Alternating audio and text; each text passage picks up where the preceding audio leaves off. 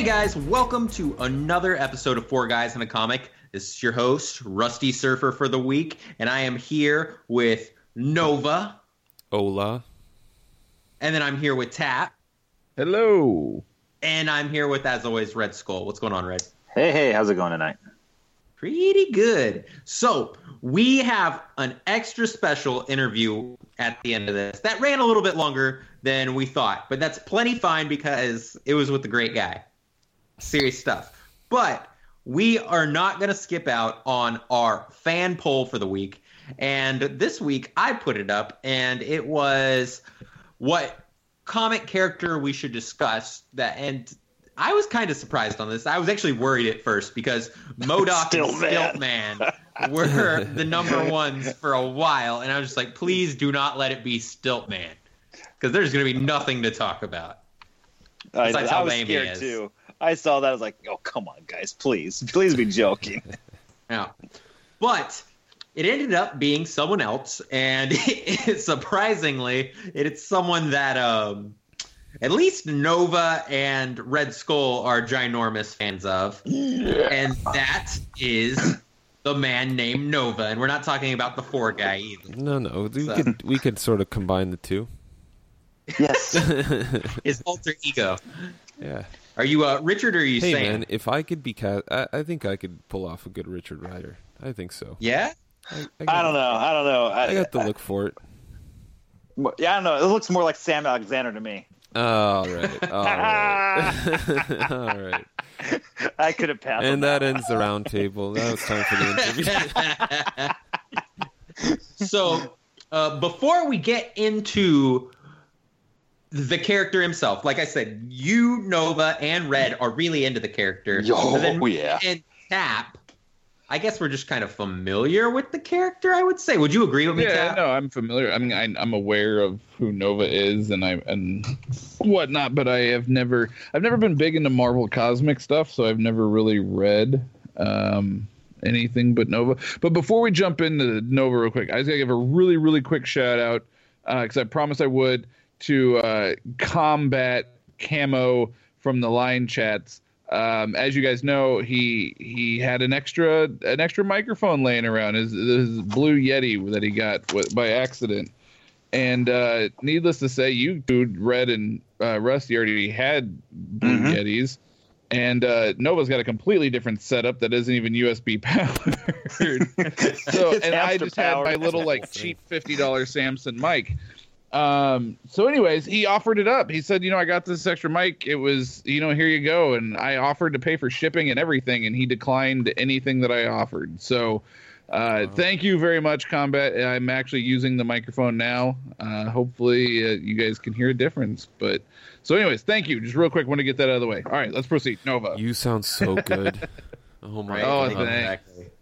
Yeah, A lot it makes- clear. A lot makes me clear. hot. Shout out. Calm down, Red Skull.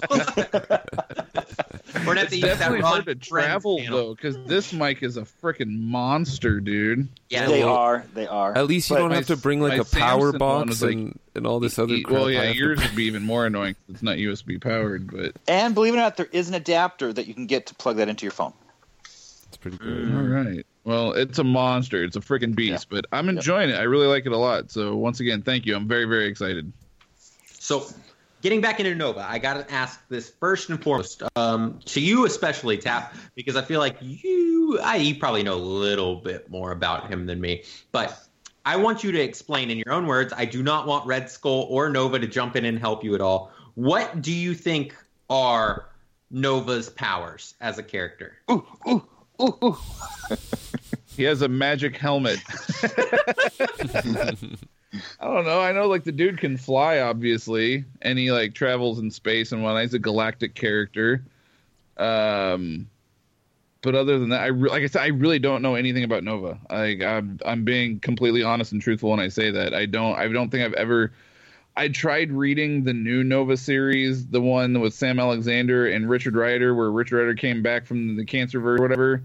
And like, I'm aware, like he beat Thanos, went to the cancer verse, blah blah blah. Like, I'm aware of all that stuff, but um, so I tried reading that new Nova that just dropped. I think it was this year. Um, and I got a few issues in, but once again, I, I know nothing about this character. So I know the dude can fly and he has a helmet and he's kind of like the Green Lantern Corps, but they're called the Nova Corps. And so there's like a bunch of Novas. It's not necessarily just one Nova. And uh, he's got a big star on his chest. I don't know. I really don't know much about the guy or about the Nova Corps in general. Okay, so now I okay, I'm gonna agree with you. I don't really know much about it either. I want Red Skull. to Rusty was hoping he could like ride it on and be like, "Yeah, yeah, I'm with you right there." But I'm like, I know nothing. He's like, "Crap." Yeah. I don't really know much either. I gotta Yeah. sit here and okay, we gotta put it out there then.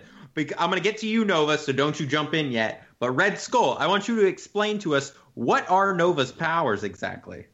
Oh, he has so many powers. I'm, I'm I'll, I'll go into some of them. I don't want to take everything away from Nova here, but um, I think one of the coolest things is that his suit itself is actually changing. He can change his suit to look like anything he wants um, in a way, like a camouflage. He can change it around, do everything he wants, but he's not allowed to. Bec- uh, from the Nova Corps. The Nova Corps has a strict dress code which um, limits him from being able to change his uniform around. Little Okay. unknown fact, yes. So he can change his uh, suit however he wants it, but he's just not allowed to. But a lot of the stuff that he has is within his helmet. His helmet has so much stuff, a lot of cool stuff, uh, such as you know he's got all these sensors and things within it. Uh, has like different communications. If I remember correctly, it can uh, change. Uh, what do you call it? It's like a translator for different languages. Lots of cool things. Um, I can't remember every little one because there's just so many. But I've always thought the suit itself was pretty cool. Okay. So Nova, what did he leave out? A lot of stuff. Uh, no, I'm kidding. Yeah, there, there's a Um, lot of stuff. There's there's a lot of stuff. I mean, first and foremost, I'm just gonna straight out say I've never read any of the like. I well, I've read some of it, not all of it though. I'm mostly like a, I don't want to say modern, newer uh, Richard Rider fan. So like Dan Abnett Mm-hmm. stuff, um, starting with Annihilation, going into, you know, uh, what is it, War of Kings, Realm of Kings, all that stuff. Mm-hmm. Uh-huh. But first and well, Annihilation foremost, stuff is great. first and foremost, World Mind. Um, those World Mind's basically like the encyclopedia of, of the Marvel Uh-huh. universe, just like in Richard Rider's head. He'll always tell him like Yeah. all the facts he needs to know and all that stuff. Um, Yep. it's like sort of like the Alfred to Batman, but like a lot grander scope. Um, he can travel like, Like, whatever. like, yeah, between uh, like Alfred, but yet also like uh, what's his face uh, um, for Iron Man, uh, Jarvis, uh, yeah, yeah. Jarvis. Yes. Yeah. Um, it, which is great. There's like they they sort of banter with each other too, which is kind of funny Mm-hmm. sometimes. Um, he can do like some weird warp space travel. Who knows? They're just sort of making these things up as they go, but he can go really fast. um, like if your car goes like his goes, you know, and um, Wait, He's got- make that noise one more time. he's got, he's got like uh you know he's got all this stuff but i mean it, it depends what time i guess you're talking about. There's a point where he had Mm-hmm. all of the nova force to himself and then there was a time where he had to split it up because they were recruiting new people. So um Yeah. when he had it fully to himself he was like fighting galactus and silver surfer and stuff. So i mean he's a heavy hitter. Uh dude's a heavy hitter. He's fighting gladiator guys like that. Um but uh yeah i don't know. If that's just richard rider sam alexander's like um you know i there's there's not much there, I guess, to really. There aren't many, very many feats there. He just sort of hangs out on Earth often, and um, Mm-hmm. just sort of getting to growing up. He's growing up. He's a kid. Yeah, because actually, a lot of this when uh, Nova came out, his own series came out in nineteen was it seventy nine? If memory serves correctly, he was basically set up to be like Peter Parker. Peter Parker, PP, Richard Rider, RR. They did things that are similar in that case. He was in school. He got his powers while he was in school. He was trying to learn how to do his powers while balance having trying to have a job and having problems getting a girlfriend very very many similarities to Peter Parker, which they did on purpose because Peter Parker was a teenager that was very lovable, and so they wanted to get that through Rich Rider as well. Makes Okay. sense, It Guys- does make sense. guys. Just really Yeah. quickly came to my mind: Peter Parker, Quentin Quire, Richard Rider. That's PQR. Let's see if we can do the rest of the alphabet. What do you guys think? No, I'm kidding.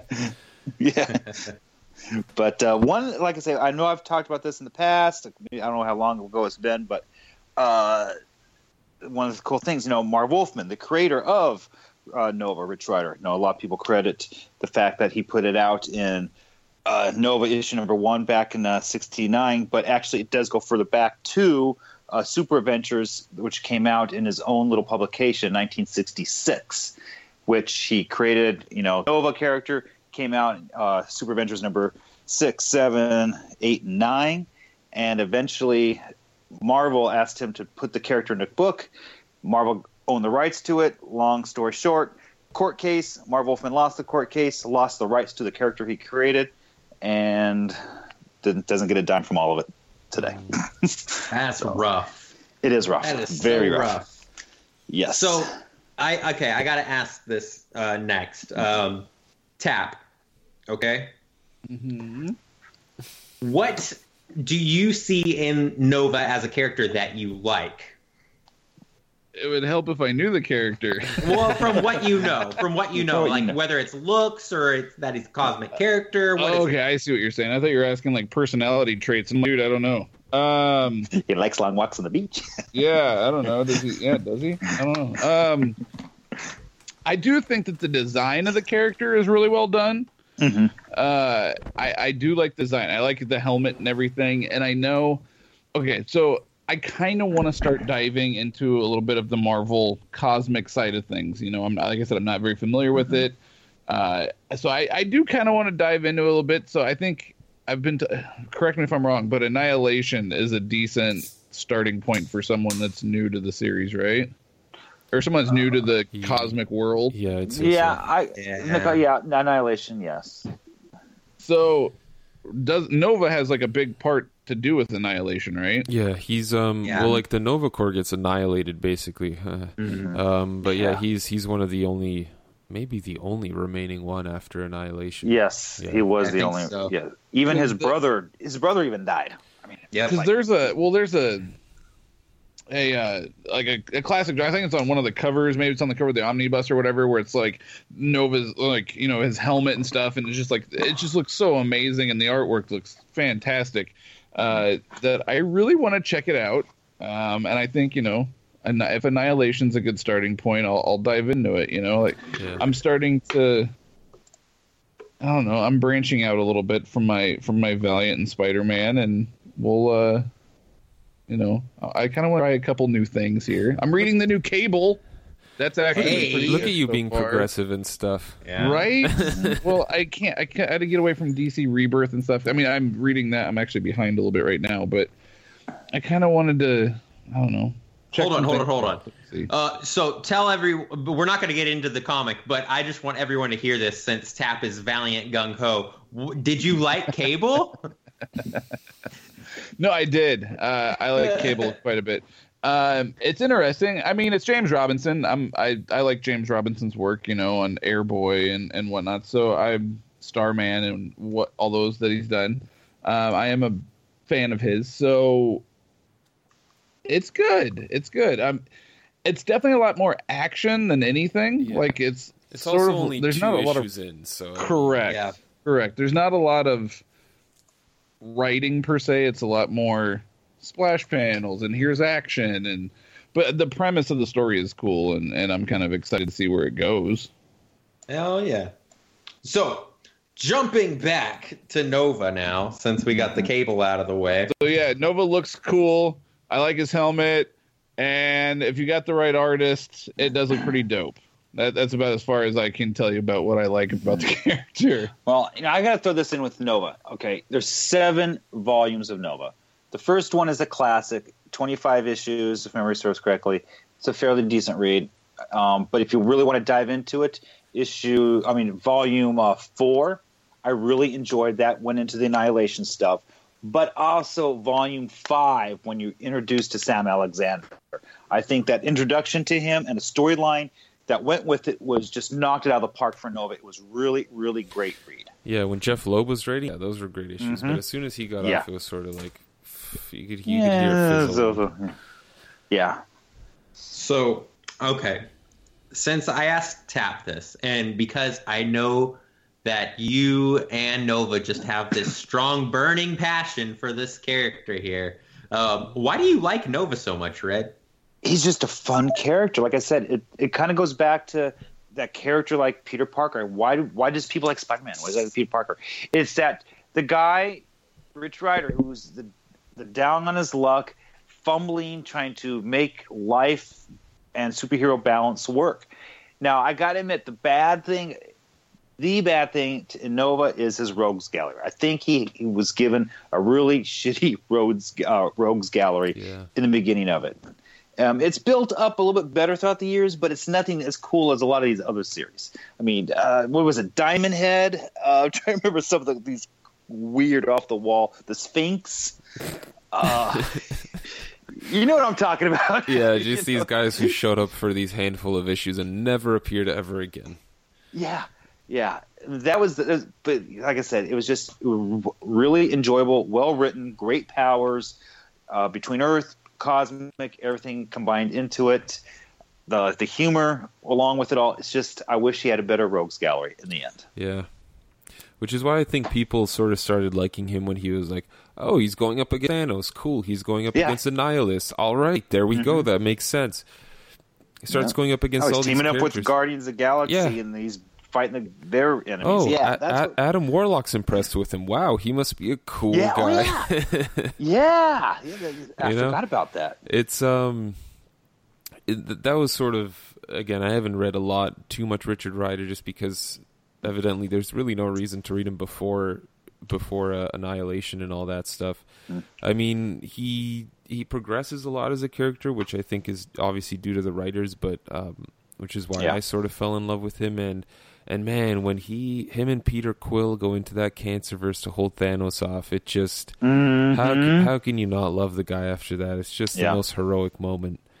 Um, Really great stuff, and and yeah, that's you know it, it it's it's like Red said. He's this character who everyone's sort of uh, gra- like likes. He's got a lot of friends. He doesn't, you know, he's got a lot of good, deep friendships with um, the New Warriors, of course, where he uh, he was on their team for a while. So he, he he's got that Peter Parker vibe to him, but in space, and um, he's far more powerful. Of course, he Yes, could beat up Spider Man, yeah. guys. Come on, And he, he could, and he's got a cooler suit. You know, Yeah, no yeah. spandex. exactly. But like I said, you know, you know how I like to collect stuff. I I'd say I have every Nova issue. That is something that I've never deterred away from. I have to have my Nova because he's just that cool. yeah, So you still own every O- Nova? issue? Yes. Oh, Do you own like all like? I guess it's not that extensive to where it's like he pops up in a Spider-Man issue and you own that issue too, right? No, but I have I have dived into that a little bit here and there. It's like, okay, I got to get these issues because it's very heavy into uh, into Nova. Or actually, believe it or not, there is um, some tie-ins between the Amazing Spider-Man and Nova, where I had to have the um, Sp- Amazing Spider-Man issues because it was so heavy with Nova, and it all tied into with the continuity into the storyline. Okay.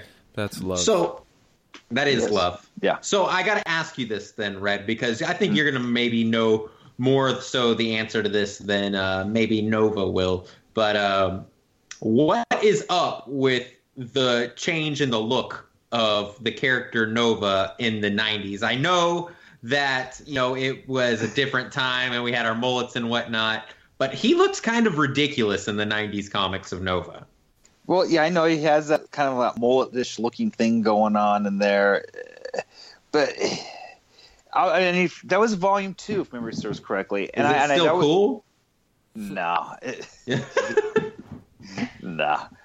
I mean, it, memory serves. It lasted under twenty issues. It didn't last very long. It wasn't very great story writing or art. It was.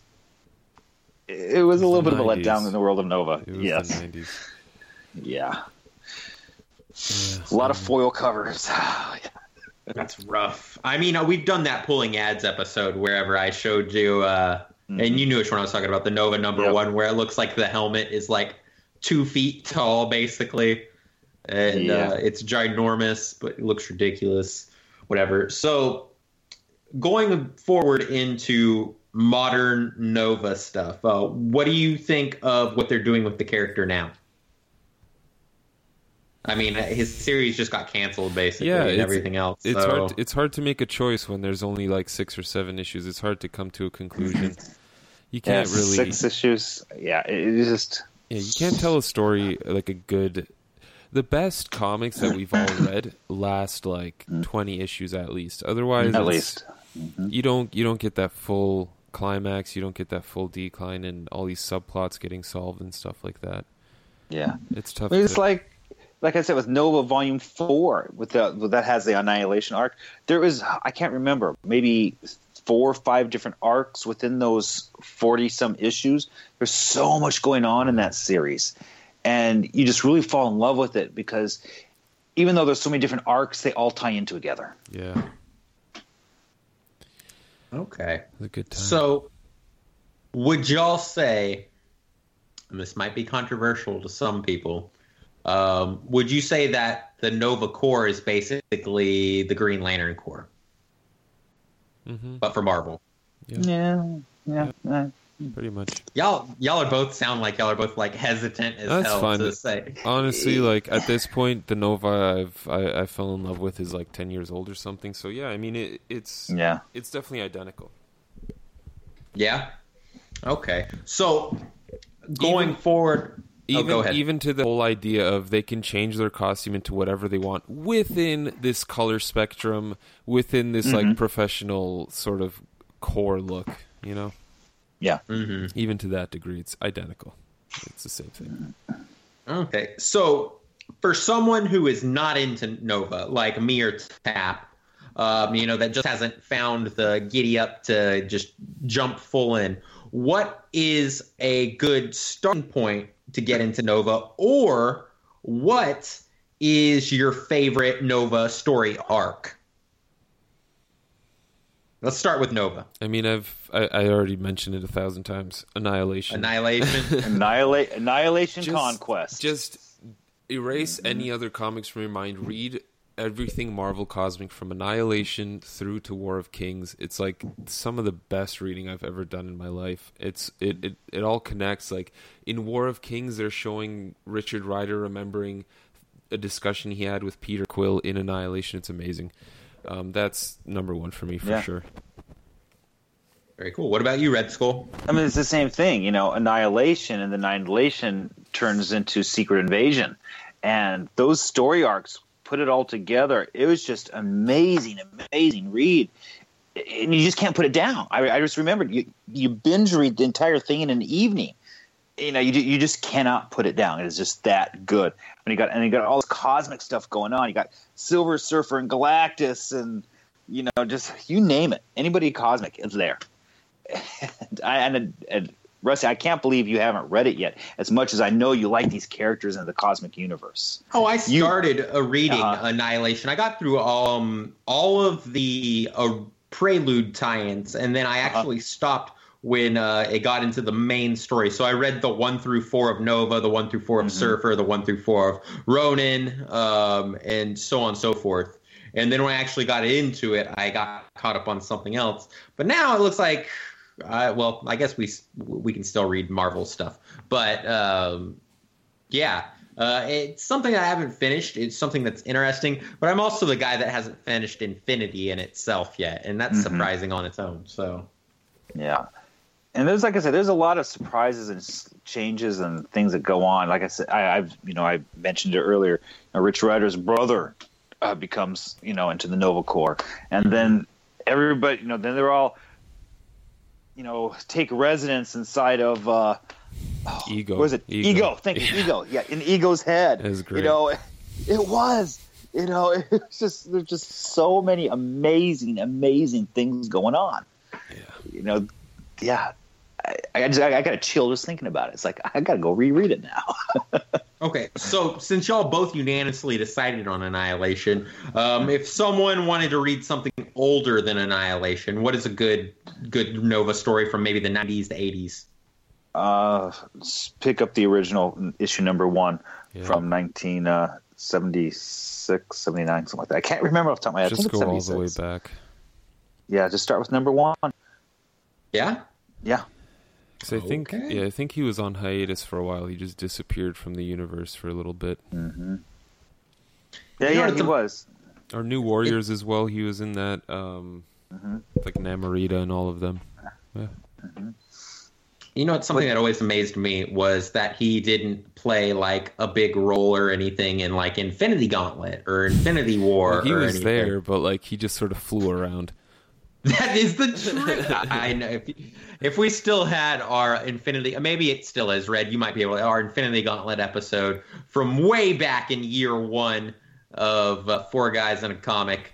Uh, we we made that comment so many times that it's like, oh, there's Nova flying by in the background doing something. Yeah. So during Infinity Gauntlet, he's just flying around in like I, I don't remember if it was War of Kings. He's literally trapping Thanos in the Cancer Verse. It's like look how far, look how far these writers have taken this character. It's great.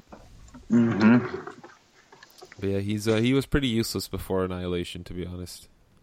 Didn't do much. Okay. Yeah, and he is just one character I don't think has been utilized to his full potential in the Marvel universe Yeah. for whatever reason.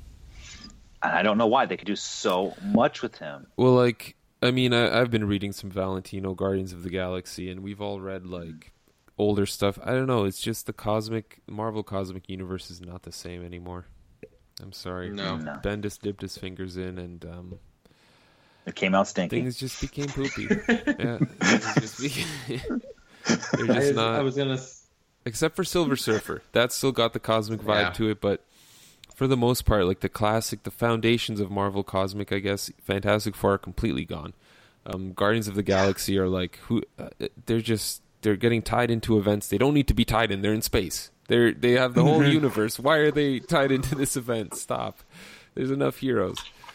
Um, but yeah, it's just it's not the same anymore. No. You know, Definitely. I, I, no, really, Marvel needs a really decent reboot of what they're doing. Somebody to come in, shake things up, and say, guys, let's get back to the basics, bring back FF, and have things the way they're supposed to be. Yeah. I will say this though, um, Nova. Did you ever end up reading that Thanos uh, trade or whatever? No, I didn't. I Ah. um, was unable to. Well, I will say this: if uh, you know, if you're having your doubts about the new Guardians of the Galaxy stuff and whatnot, um, that Thanos trade has nothing to do with anything else. And just of in they're called Marvel Cosmic, but it has nothing to do with anything Secret Empire or anything else that's going. On. It's completely free range, and it's more of a team book than a Thanos book. I'm going to say that right now. It's turned from Thanos just being mopey and dying to he's on the first time I've ever seen him on like an official team that makes sense. That's doing something good rather than let me just kill everybody. So yeah, uh, it, it, it's different change. Um, that's why I was trying to tell you. You should definitely read it. And um, yeah, I mean, it may, maybe even you too, Red Skull. Maybe it'll uh, take over your uh, Nova fix since you're not getting it. We maybe. shall, maybe, maybe, maybe. Maybe. That maybe? Yeah. Well, um, I think my final question for this uh, Nova Nova based podcast is going to be um, in Guardians of the Galaxy One. They portray- the movie they portrayed the Nova Corps. Uh, what'd y'all think about that? Whenever you saw that in the movie, Oh, I saw that. And I was just, I, I wet my pants. I was like, oh my God, this is awesome. Please let there be a Nova movie coming out someday soon. Uh, I didn't like the the whole spaceship aspect. I mean, their whole point of the movie was to be a net. That's it. that didn't even that didn't even hold together. Whatever. Yeah. It's it's fine that they even made an appearance. I'm happy with it. I mean, uh, again, Yeah. I, I mentioned the Valentino Guardians of the Galaxy. The way they're being portrayed is not my favorite either. They're just sort of like these old Mm-hmm. retired guys. Um, but you know, it is what it is, and uh, Mm-hmm. That's why I've I've got my comics to keep me company. I can keep reading Annihilation, and it'll still be as good as it was. Mm-hmm.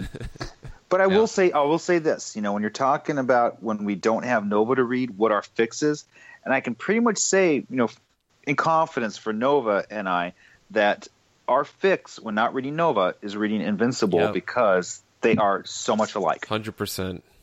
Mm-hmm. That is that, that gets me by.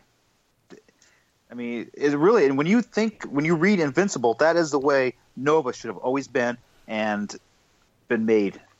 Yeah, Rusty. Yeah. Mhm. All right. Well, shame on me, apparently. No, no, no, that's okay.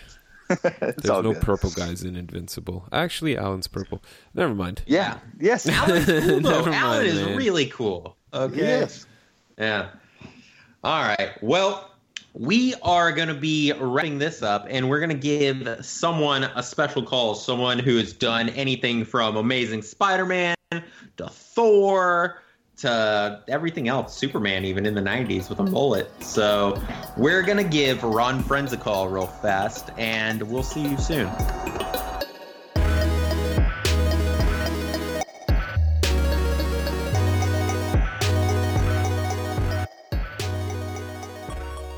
Guys, welcome back to another interview portion of Four Guys in a Comic. And this week we have comic extraordinaire Ron Frenz. What's going on, Ron? Not much, Alex. It's wonderful to be here with you.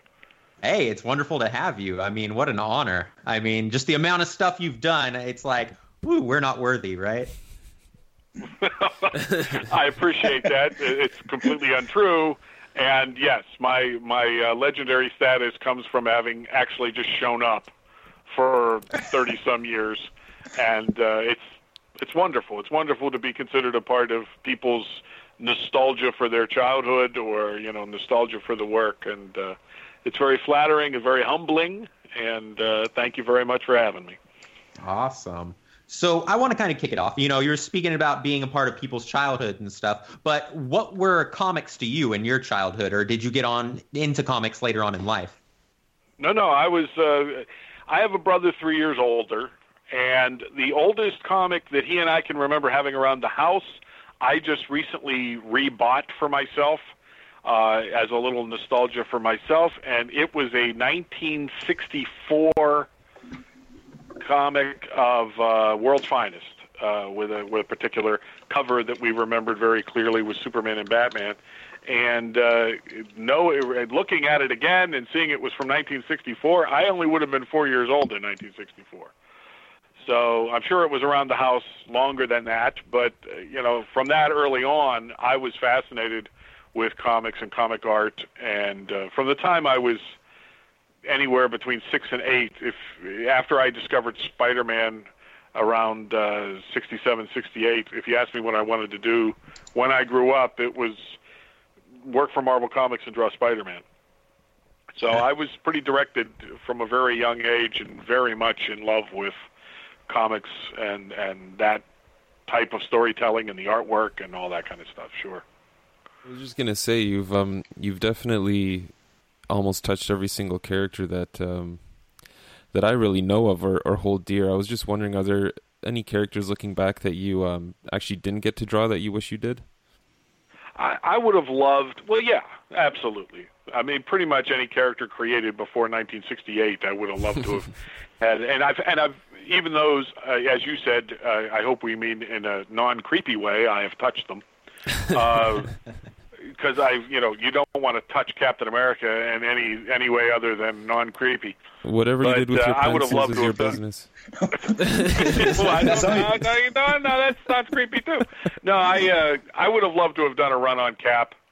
Uh, w- you know, even e- preferably with Tom DeFalco. I I would have really enjoyed having a shot at the Fantastic Four.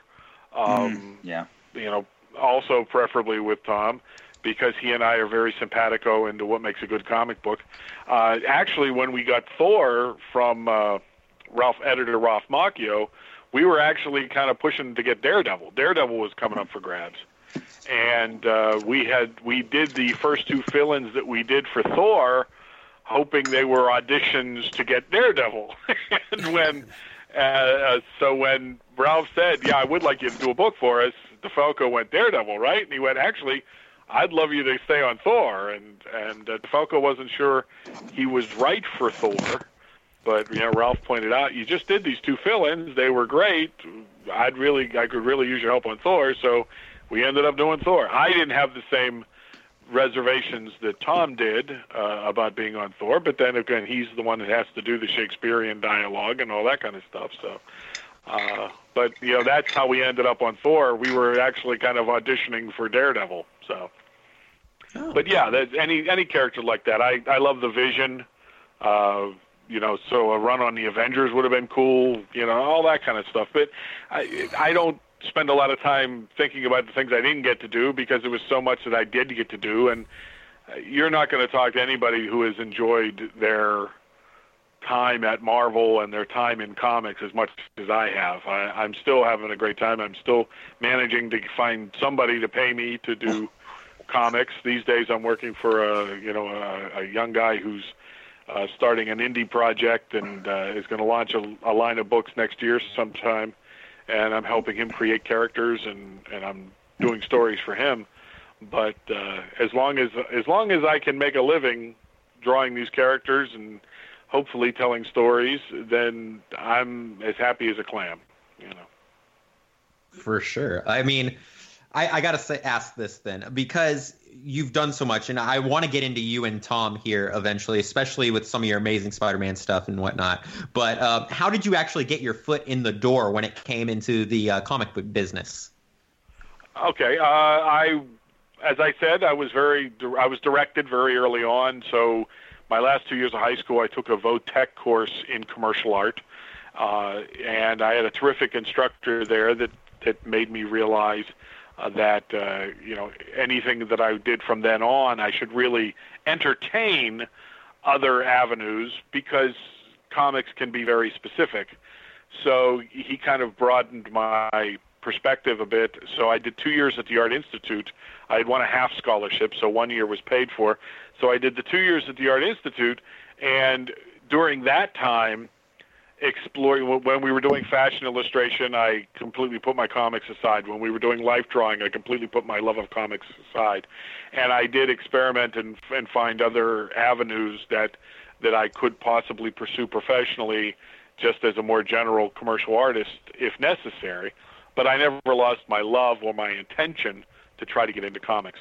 So I did up some sample pages. Jim Shooter, who was uh, editor in chief of Marvel at that time, which would have been around uh, 81, 82, was uh, he's also from Pittsburgh. He was doing a shop appearance at a local shop, and uh, some of uh, some of my classmates from the art uh, program and myself, we took some samples down and took the opportunity to show him some samples because he was very, uh, very open to that and very giving that way. And uh, looked over my samples, and I left that the shop that day. As he left, he said, "When you and I will be talking." And I'm like, "Oh, wow, great!" So he told me to send these same samples I showed him into Marvel. I did unfortunately, you know, I, at that point, I, I tried to contact Marvel once or twice to see what the status was of it. And if you told anybody at Marvel you were calling Jim Shooter about a job, it was like, well, I'm afraid he's not here. He's on a long trip around the world, and you can't speak to him. Uh, so it was about a year in in which I took a job with a, a local animation house. Uh, but at the end of about a year, I got a call from Al Milgrom who handed the phone to Louise Jones at the time, who was now Louise Simonson, and they wanted to talk to me about doing those Ka-Zar fill-ins that uh, that I did for Marvel. That were some of the first things that I did for Marvel. Uh, and they kind of throw you in on the deep end. You just kind of start drawing and and meet deadlines and go from there. So uh, I, I stayed at the animation studio for the next, I guess it was about two years because I think the cover date on my first Ka-Zar was eight, sometime in '83, and I was offered Spider-Man, I think in like '85. So I stayed with the uh, the animation studio, working nine to five at the animation studio, and doing, at times, a couple of books for Marvel. Uh, I did Ka-Zar, I did a couple of issues of Indiana Jones, I did Star Wars, I did Marvel Team Up, I did a couple of uh, fill-ins on different things, um, all of which came before uh, they asked me if I was interested in doing Spider-Man, which of course I was. And uh, so it was at the point that they offered me Spider-Man that I quit at the animation studio and went full-time into comics. So that's pretty much how I how I got there and and ended up on Spider-Man, which is the way it's supposed to work. Uh, uh, Spider-Man appeared in some of the Ka-Zar work I did that got me Marvel Team Up, which you know kind of put me in line and put me you know made me uh, helped me get familiar with the character and and uh, kind of put me in the bullpen as a possibility for uh, for Spider-Man. Uh, I had I think I had done like a Peter Parker fill-in, uh, the Marvel Team Up material, and the Kid Who Collects Spider-Man before I was actually awarded the series as a regular. So, and initially it was only going to be for six issues. Uh, John Romita Jr. was leaving Spider-Man uh, to go start X-Men, but he was only planning to be gone for like six months, and he was going to get X-Men up and running and on schedule, and then do both Spider-Man and X-Men, if you can believe it. And uh, at the end of the six months, uh, he had a conversation with Danny Fingeroth where, you know, Danny was very happy with what was going on between Tom and I, and thought we were really gelling as a team, and and uh, told Romita that he was happy with what we were doing, but we were going to stick with the deal. Uh, but uh, Jr. at that point said, you know, he's he's got plenty of work on X Men, and uh, you know, let him have it. And uh, when I first got to meet Jr. at a convention, I thanked him for my run on Spider Man. You know. That's awesome. Yeah, I know. Um, I know Rusty's a, a huge fan of your uh, yours and Tom's work on Spider Man. He would almost daily rave about some new panel, some new joke he read, or some new piece of artwork. So, um, yeah, it's it's definitely definitely a memorable uh, time in Spider Man's, I guess, continuity.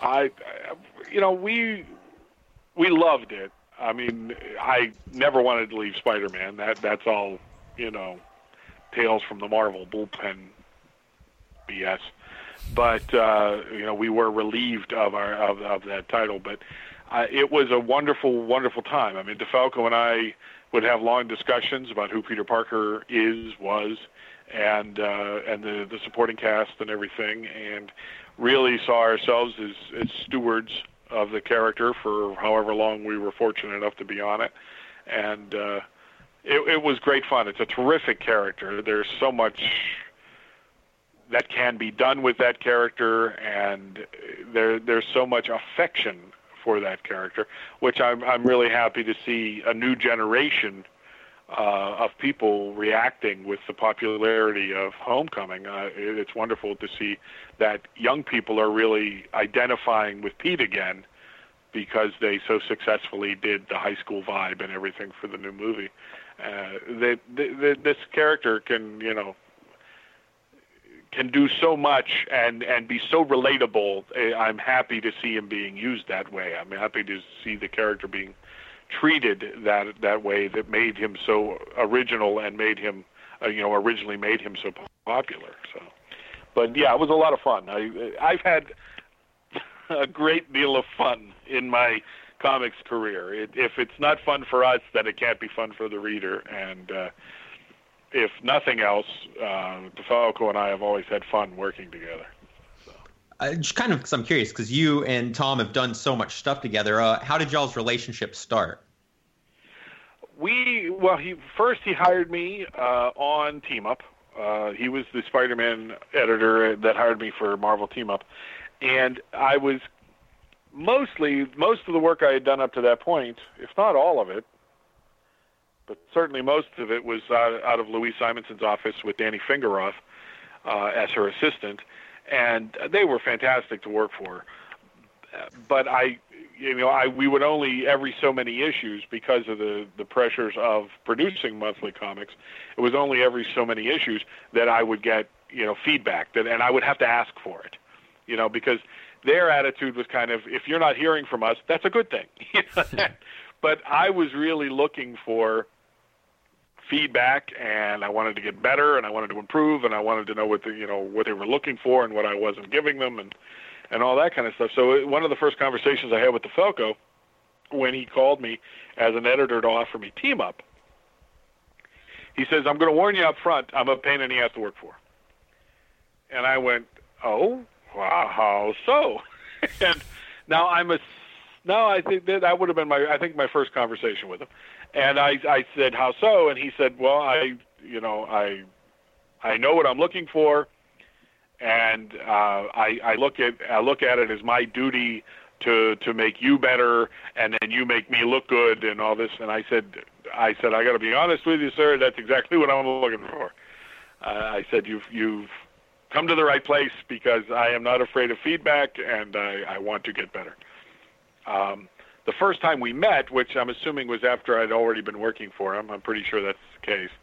Uh, he came and did a, a show here in Pittsburgh, along with uh, Jackson Guice, who back then we just called him Butch, and uh, we were all the three of us went out to dinner and just had, you know, a terrific conversation as you do about what kind of comics you like and what your connection to comics is and stuff. And it, and it came out in that conversation that DeFalco and I were you know, very fond of the same types of comics. We we liked what the you know the innovations that Stan Lee had uh, introduced with Marvel Comics, and we were both Marvel fans, and we we liked the same kind of comics. And uh, so working with him as an editor, you know, he was he was he gave you a lot of uh, input.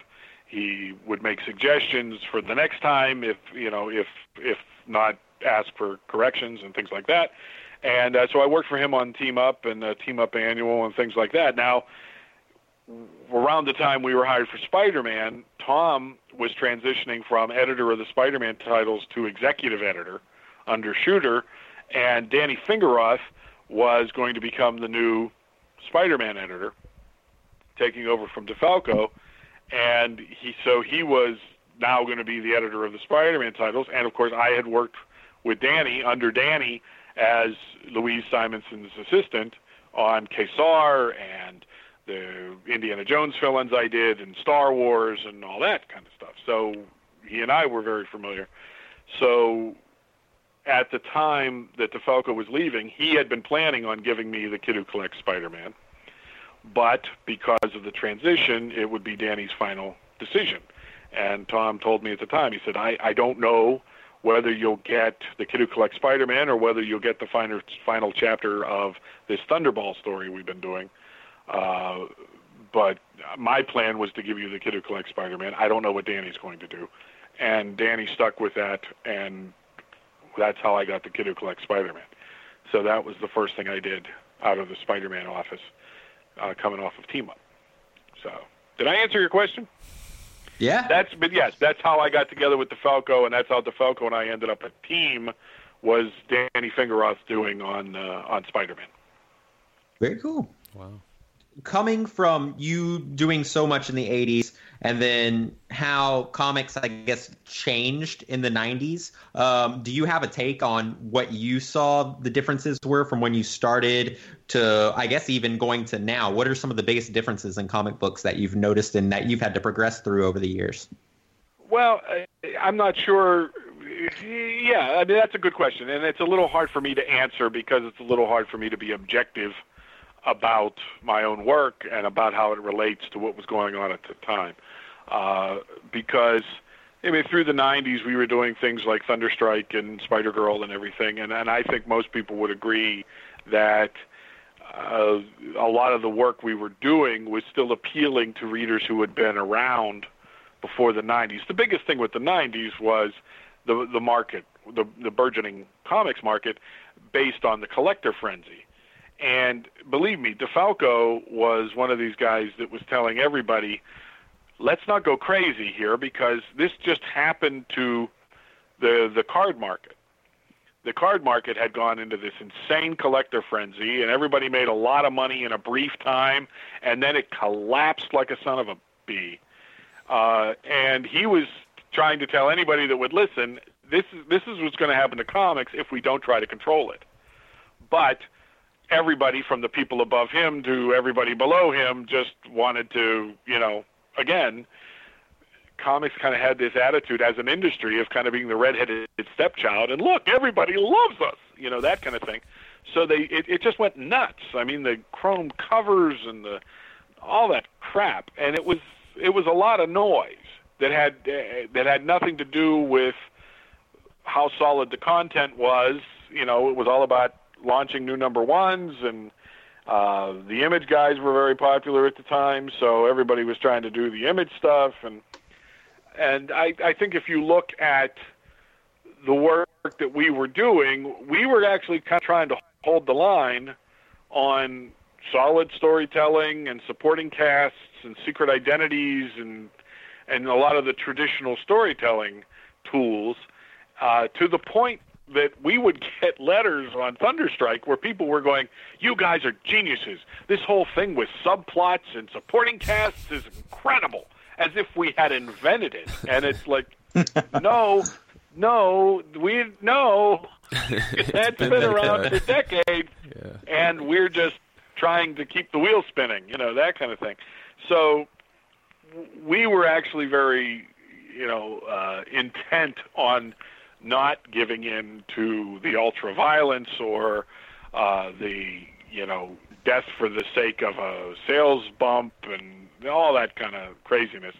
So we were always, you know, I, we were kind of proud of the throwback nature of the work we were doing. Even on Spider Girl, you know, we had a, a kind of a niche audience that was solid, and we went for like 12 or 14 years because we never lost sales. Uh, at Marvel, when they do a new number one, they have somebody do a you know uh, a, a, a, kind of a, a prediction arc of how the sales are going to go, and we always defied that sales arc. Um, they, you know, it, it always went like over six issues. You're gonna you know, over, by the end of six issues, you're going to be down to cancellation numbers. So just get prepared. And then they would get to like five or six issues down, and they'd say, "Well, wait a minute, you're you're holding steady, so you're not following the arc." And that's why we kept getting canceled and uncanceled and everything on Spider Girl. Uh, but you know, there was no denying that we had we had a, a loyal audience, but it was a niche audience, and and but they kept us going for you know 13, 14 years which we're very grateful for, and we had a great fun doing that character as well. But so the whole thing with the 90s was kind of like happening somewhere else, you know. I mean, we would. Uh, I think one of the bigger concessions we made to the whole 90s thing was the we had like the the photo foil lightning on the cover of Thunderstrike number one, and that was left up to us how we wanted to. We had to do something, but what would did we want to do? And DeFalco and I kind of huddled about it, and and I said, I'm uh, I'm all for just can we just do that on the lightning there and kind of not be stupid about it? And he went, that sounds good to me, but it had like a cardstock cover and things like that.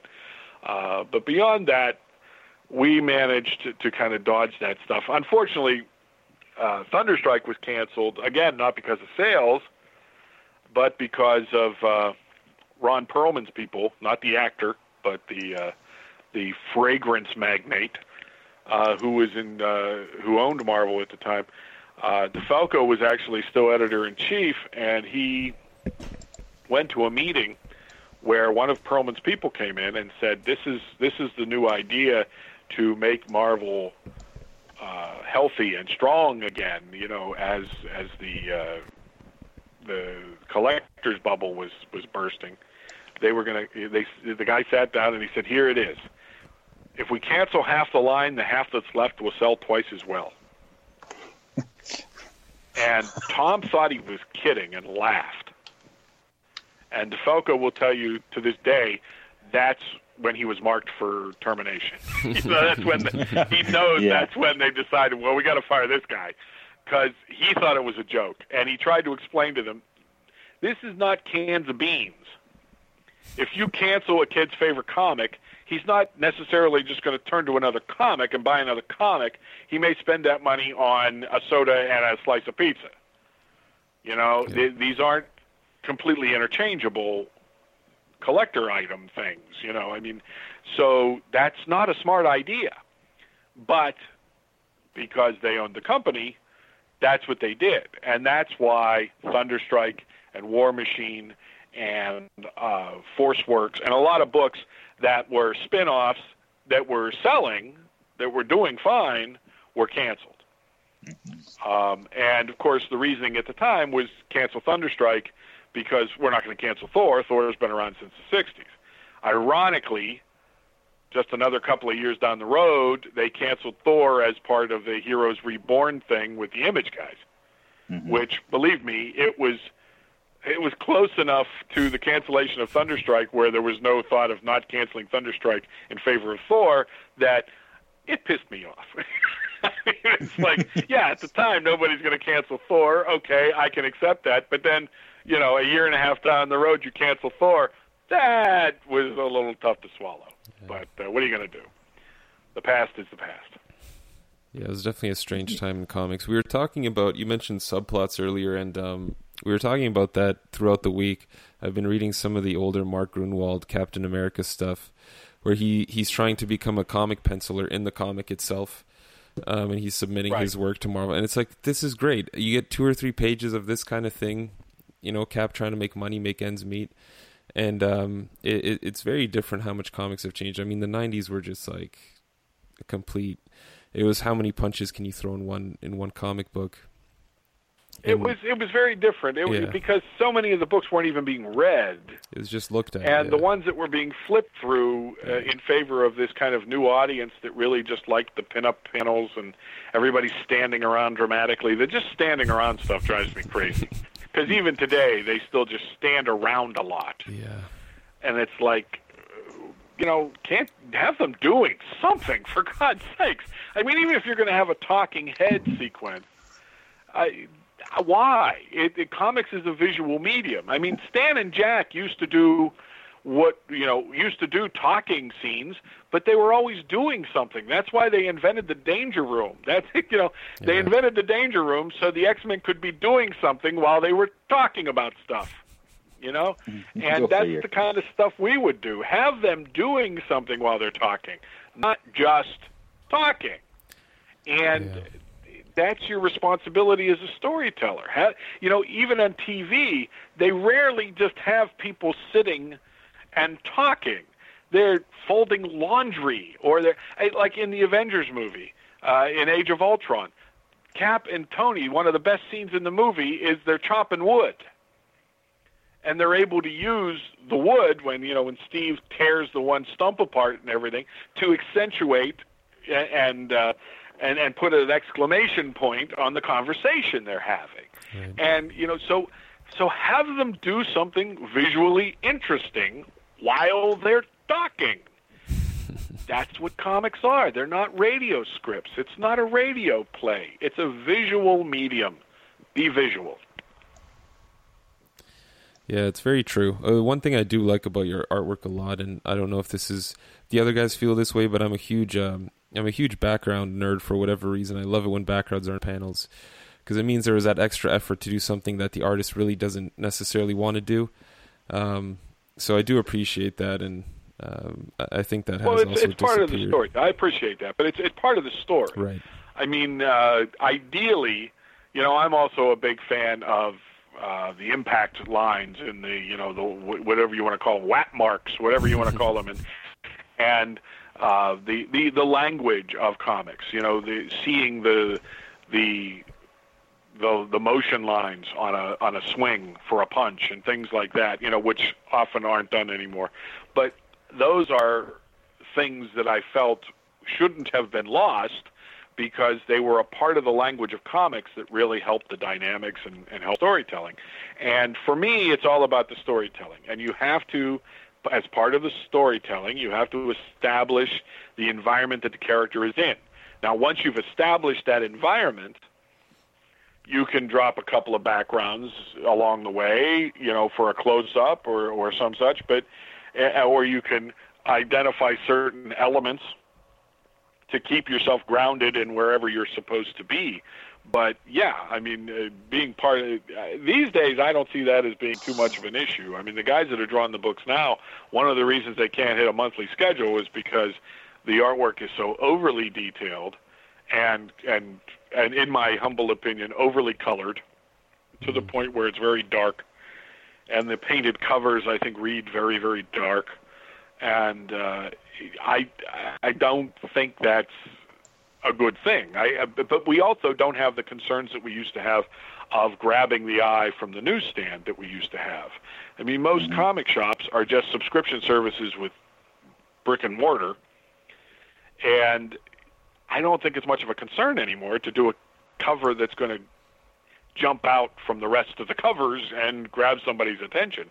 Unfortunately, but uh, you know when when we were doing it, we were concerned with those the staples and and you know uh, main tent poles of what comics were and comic storytelling. And uh, one of the things I've said a few times that I think sounds a little grandiose, and I don't mean it to sound that way. What we were doing back in the 80s is much closer to what these storytellers are doing at Marvel Productions now with films, because you're trying to entertain as large an audience as possible. I don't really think that's the ethos that's going on with comic publishers today. They know they have this audience that's already there, and there is a lot of preaching to the choir going on. Uh, they're not available everywhere. You know, they're not out in drugstores and and uh, things like that, like they were when I was a kid, or like they were still in the '80s. We still had spinner racks in in in, in mass market outlets when when I was working in the 80s, and I'm thankful that I got a chance to enjoy that. Um, so you were still worried about what was on a calendar, uh, what was on the cover, and what could a- attract a reader's, a potential reader's interest and such. Um, I, I don't think they think that way anymore. They don't have to think that way anymore because people go to comic book stores and uh, you know people read things online and and I, it's it's not the mass market industry that it was when I got in in the 80s, uh, the films still are. The films are still trying to entertain the largest cross section of people as possible, and that's what we were trying to do. Uh, so in that way, you know, it's it's very similar uh, to what they're doing with films. Not so similar to what they seem to be doing in the comics, because these days I, you know, it's almost impossible to pick up a comic and and start. I, I mean, I know people are still doing it. I'm glad people are still doing it to one degree or another, but the sales aren't really showing that we're increasing our readership. Right. We may be increasing our demographic a little bit, but I, we're not increasing our readership from what I'm seeing from the numbers from Marvel uh, these days. So, you know, I mean, back in the day, twenty, thirty thousand were cancellation numbers. Yeah, it's um. There's a lot of misleading number ones out there now too. That sort of Yeah. get the sale for the first one, and then people are extremely confused and basically never pick up number two. Um. So Well, it's, it's, it, it, there are a lot of books like the Avengers. I don't know what the hell. Oh, yeah. When I go to a comic book store now, if I wanted to start reading Avengers, there's all these different miniseries and everything. I have no idea what's what. I, I picked up the last few issues of Spider-Man, Amazing Spider-Man, recently because I wanted to see what Stu Immonen was doing. Because God, can that guy draw? yeah, he's great. and that was one of the books I was talking about. That I, I found the coloring very dark, and I and I found the they're Alex Ross covers for crying out loud, but they're very muddy and very dark, and I, it just made me pine for the old days when you know comics had comic book art on the covers and they were brightly colored. And uh, you know it, that, that's one of the things I enjoyed about Homecoming was oh look he's bright and it's at daytime and things. You know. So uh, I and I there were a few times that I was just heartbroken that Stu Immonen's line work was all lost in the coloring. Yeah. You know. But that's you know those are the opinions of an old man who, you know, I'm 50, 57, and and I've been in the industry thirty some years, which is why Marvel and DC aren't knocking down my door anymore. So, Well, let me ask you this, Ron. If you were in charge right now and you could do it any way you want, how would you do it? Well, I, I will start by saying I have never been a businessman, and one of the things I've always tried to avoid. I've never got into self-publishing or anything because I, I'm, I'm always more willing to take other people's money and let other people take the financial risk. But uh, the first, you know, I would, I would certainly. That's the first thing I would do artistically is I would brighten things up. Mm-hmm. I would bring. I think I would bring back to some degree the the logos being more different and and distinct. I would work behind the scenes as hard as possible to find a format that would be feasible to get these characters in print back into the mass market. hmm because at a time when the visibility and recogn- recognizability of these characters as at is at its apex, you know, where everybody on the street knows who Iron Man is for crying out loud. You know, the idea that you have to go to a comic book store to to find comics is one of the problems. I mean, I know they have one eight hundred comic book store and all that kind of jazz to find your local, but you're asking, do you know of any other industry, any other entertainment form that requires an effort from the audience to find the material? Yeah, I mean, there's there's digital, but it's not the same as getting that uh, that physical book in your hand. Yeah, it's No, I mean they're they're expecting their audience to go. You know, I really want to be a comic book fan. yeah, mm-hmm. I'm going to call one eight hundred comic shop and find a comic book store and start a new hobby. I mean, who does that? I, it, it doesn't work that way. You know, I mean, I I might never have gotten into comics if I would have had to have been that proactive to find the thing. yeah. I think that's why graphic novel and trade paperback sales are going up too, just because they can go to their Barnes and Nobles or, or you know anywhere that sells books really and, and run into a, a comic book there. And unfortunately, poor bookstores, you know, are falling by the wayside like crazy. Uh, brick and mortar yeah. bookstores Yeah, Yep. are really taking it in the nuts too. Yeah. So you know, I, that's not that's not a fix, you know, because they're they're unfortunately having their own problems. yeah, And uh, you know, that's the thing. We didn't leave. We weren't kicked out of the mass market. We left on our own well, Yeah. for for the for the smell of a better deal. Because when when we went direct sales, the books were no longer returnable. The uh, you know they they were you, you could print to order to some degree, but the books that they ordered they had to keep because they were willing to keep back issues in stock and all that kind of stuff. So it wasn't like dealing. There was a benefit at least in the short term, of dealing with direct sales retailers rather than dealing with mass market retailers. Plus the fact other magazines were coming up in price faster around comic books, so a lot of mass market dealers were better off using that space for a higher ticket magazine than for comics. Which is why I'm talking. It's all it has to be. A, it has to be a format issue too to get back out into the mass market. I mean, MC2, I don't know if you guys know this, but the whole MC2 line was originally they wanted three titles that were going to go into those old three packs that were going to go into some mass market chain, whether it was Sam's Club or whether it was Walmart's or whatever it was going to be. The original plan for MC2, the reason that it was a next generation of heroes and they were mostly younger and we were hoping to, you know, create that next generation of comic fan was through a mass market three pack outlet thing that was going to be you know a, a, a return to the mass market. Now the problem was we produced the books but the sales department never closed a deal with the mass market distributor. So those books were never intended to survive in the direct sales outlets. Spider Girl did, to its credit, but the other books, the fact that the other books were only around for like six months at a time, though you know, or a year, that was the original plan because the titles were going to alternate in the three packs. You know, we were going to do a year's worth of one title and then do a year's worth of another title, and they would feed the three packs in different ways to create the MC2 universe.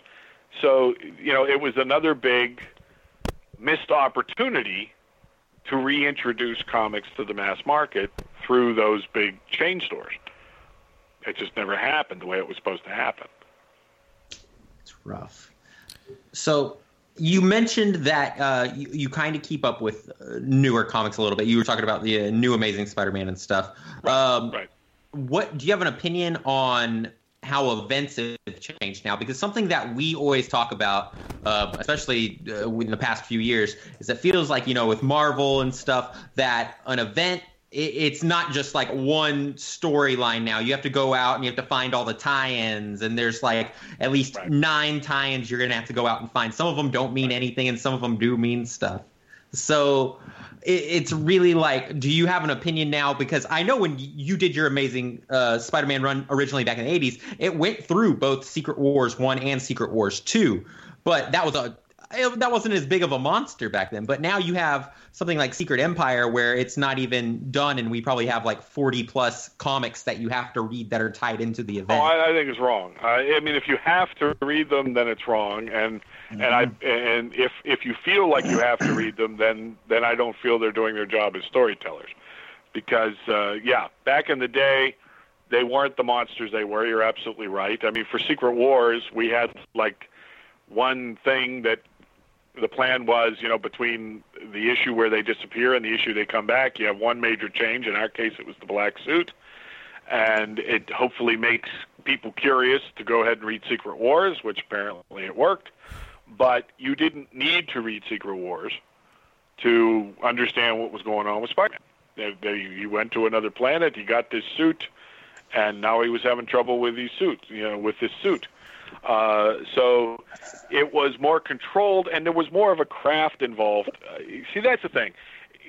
Anything I say about modern comics is kind of like comparing apples and oranges as far as trying to compare it to what we used to do, because at some point in the last 15, 20 years or so, comics became art.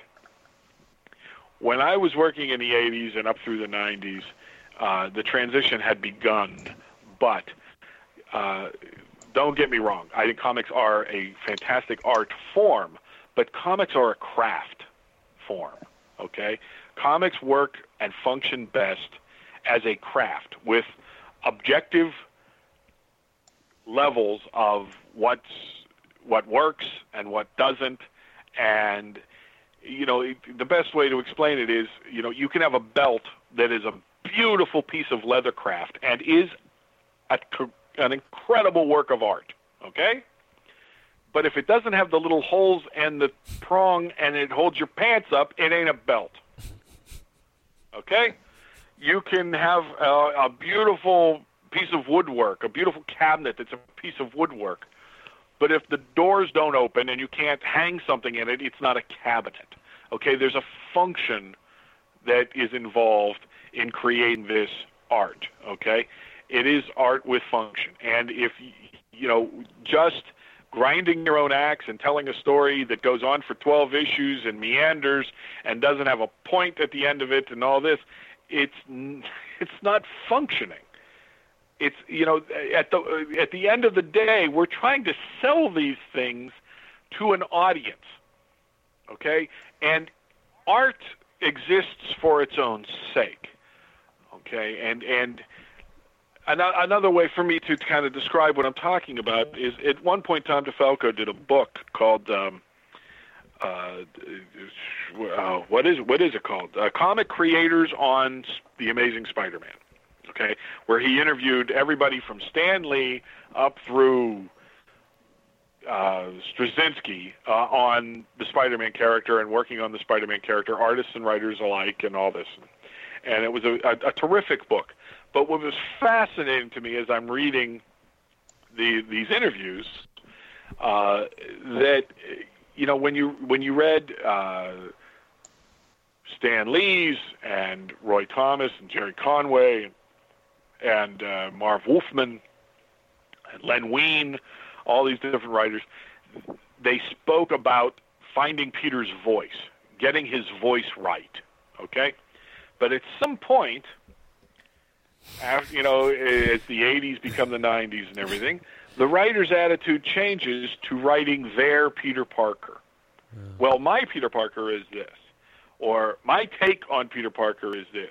When before that Terminator line, it was all about finding Peter Parker, getting Peter Parker right, as established by Stan and finding you know finding his correct voice and writing Peter Parker well, correctly, okay, as if there were an objective, correct way to write Peter Parker. Which in a craft, there is a correct way to make a belt. There is a correct way to make a cabinet.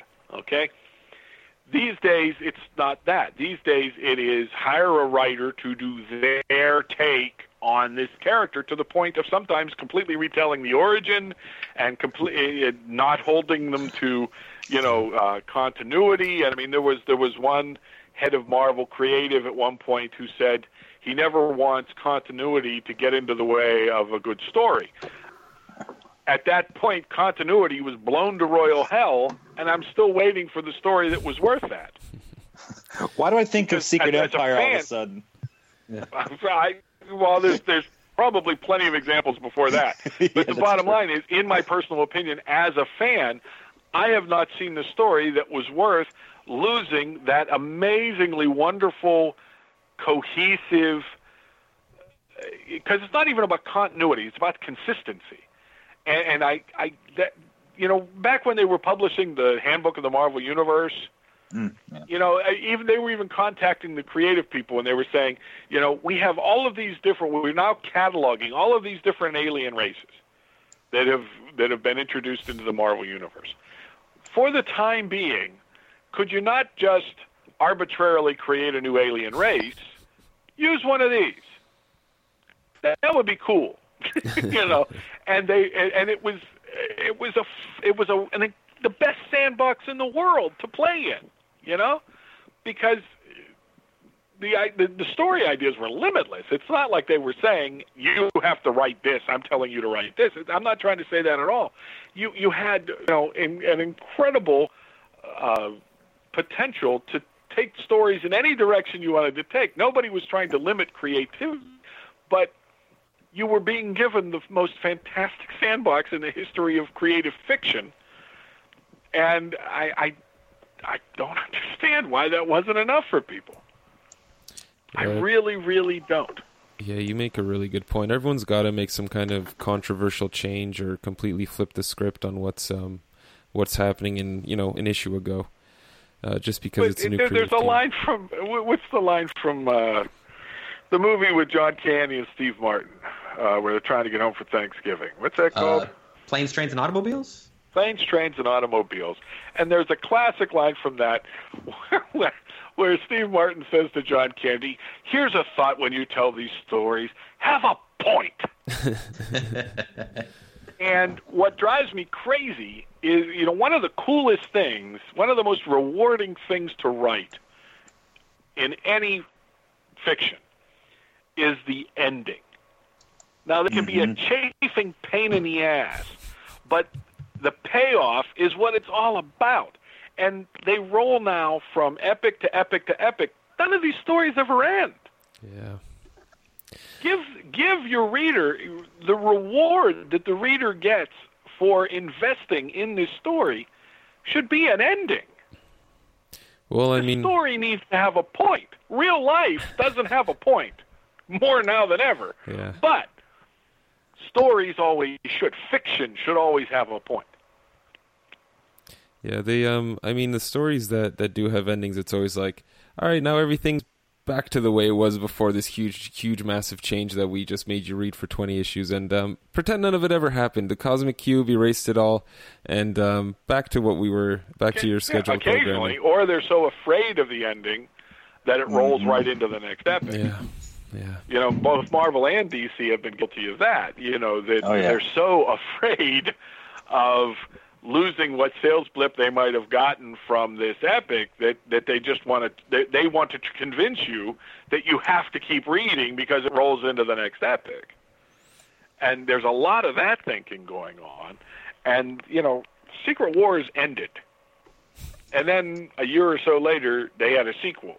You know, but those stories they need to end. I mean, Yeah.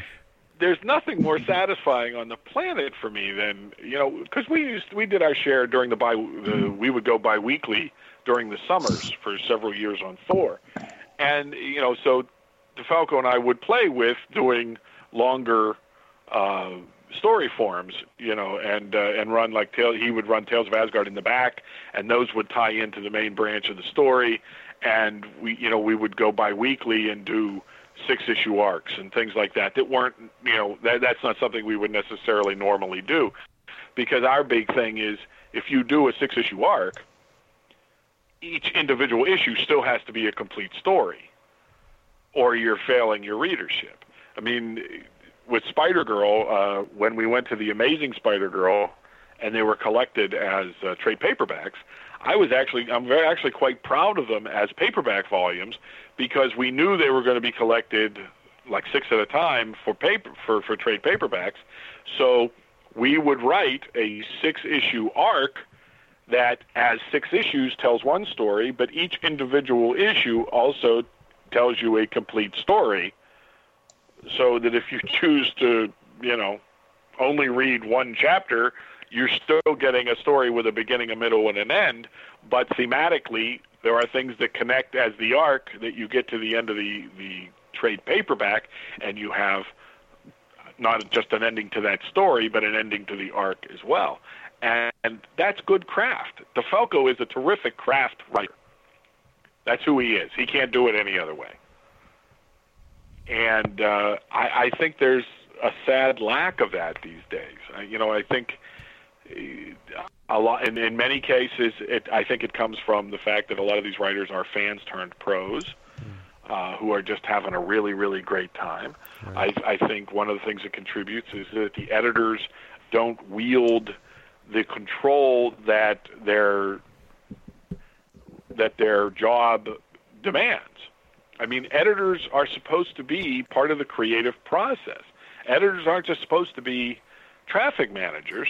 They're supposed to be reining in their writers and saying, okay, but where's this go? What's the point? They're supposed to be challenging the writer mm-hmm. at every turn to make sure that the story is valid, to make sure that the story has a point and and is going to entertain the audience and pays off. You know, that's part of the editor's job.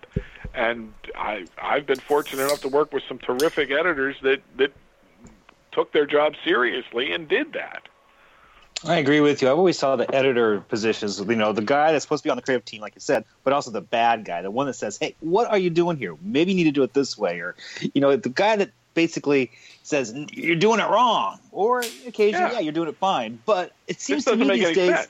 yeah, no, they're not doing that. It's like, hey, yeah, great job. All right, we got this celebrity or this person doing this issue. Great, let's let them do whatever the heck they want and right. run with it, and we'll do a hundred number one variants for it just like... yeah, anybody who's who's in a creative endeavor should have to justify to someone, the editor, why.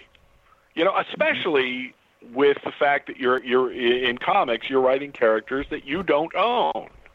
You know, you're you're just a steward of that character for however long you're on the book. Yeah.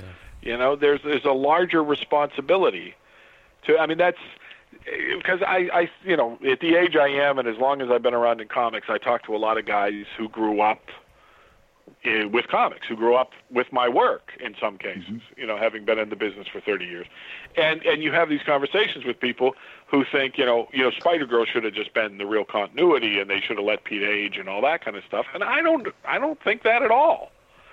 I mean, I I love doing Spider Girl.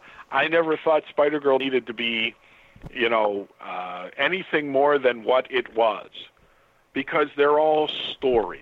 Okay, I don't care if it's the real future of the Marvel Universe or not, because the future of the Marvel Universe hasn't happened yet, and somebody will come up with a better idea by the time it does. The point of Spider Girl it was simply that remember that uh, couple with the upside down kiss in that Spider-Man movie that mm-hmm. everybody saw well, they finally got married and had a kid, and this is her story. That's it. I don't care what year it's supposed to be in. I, you know, it was always editors that would put like years on little newspapers on splash pages and stuff, and it's like, stop doing that. we don't care what year it is. We don't care that it's a a, a, a parallel universe wherein the Marvel Universe started in 1960. No, it's not. Pete's not that old. Come on. so it, it's just quantifying all of that is, is pointless. But you know, these people that want their characters to grow old with them, that's selfish. That's ridiculous. I mean, look look at the popularity of Homecoming now. An entire generation of, of teenagers are now responding to Peter Parker the same way teenagers did back in the 60s when he broke the mold and wasn't a sidekick anymore. He was the star mm-hmm. of the book. I mean, Yeah. you know, we we don't own these characters. We just rent them while we're reading them. Yeah, I you know, think they're not ours. The you mentioned Spider-Man, and it's it's going to be kind of weird, especially trying to get people to read comics. You think the movies would be a good way, but if someone picks up a comic now, Peter's like finished university and he's got his PhD and he's running his own company. Oh, It's he's very Tony Stark now. He's, Yeah, he's yeah, basically. he's running Yeah. Parker Industries. basically yeah. Yeah. So it's uh, there's that disconnect there that I also think doesn't really help Sure. comic sales. Sure. I mean, when when the Raimi movies were coming out, I would have told everybody, you know, pick up a an essential Spider-Man that that, that had the Romita the Yeah. Romita Mooney stuff, you know, where he was rooming with Harry and he was in college and all that kind of stuff, and you'll recognize that more, you know. But no, I don't disagree with that. But that kind of, you know, I, I don't think Marvel should live for for that kind of backflow either, because I don't think that backflow is happening anymore. I don't think it's been happening for for a long time. You know, uh, when I shared studio space with uh, Pat Olliffe, to drop another name, uh, we used to do school talks, and these kids would know the characters inside and out. We're going, oh my god, this is incredible! They're reading the books. No, they're not. They're collecting the cards. they're reading the profiles on the backs of the trading cards. That's how these kids knew these characters inside and out. But if you asked them if they read the books, they would go, no. so, eh, you know, even then, we were, you know, foiled again. What can I tell you? You know, you know, they make books about these characters too. Who cares? We're collecting the cards. You know, that kind of thing. Yeah. We have the Underoos. We have the, uh, you know, the computer games. We have all the other branding. We don't. Who cares about the comic books? You know. Yeah. But kids, it's it's not that kids won't read. Harry Potter was pretty damn Oh, yeah. popular. Yeah. So I, you know, I, I, don't, I don't know. I, I'm that's way above my pay grade how to fix the industry. Uh, you know, there are certain things that, in my opinion, were I given that kind of power, I would try to angle things for. I, it would what kills me is you, have you ever seen when somebody does like a, these these terrific montages? And it even happened with uh, with Spider Girl to a degree, but uh, the, the anniversaries they'll do these little montages where they'll run all the covers from you know the first hundred issues or you know whatever, Yeah, five hundred issues, whatever.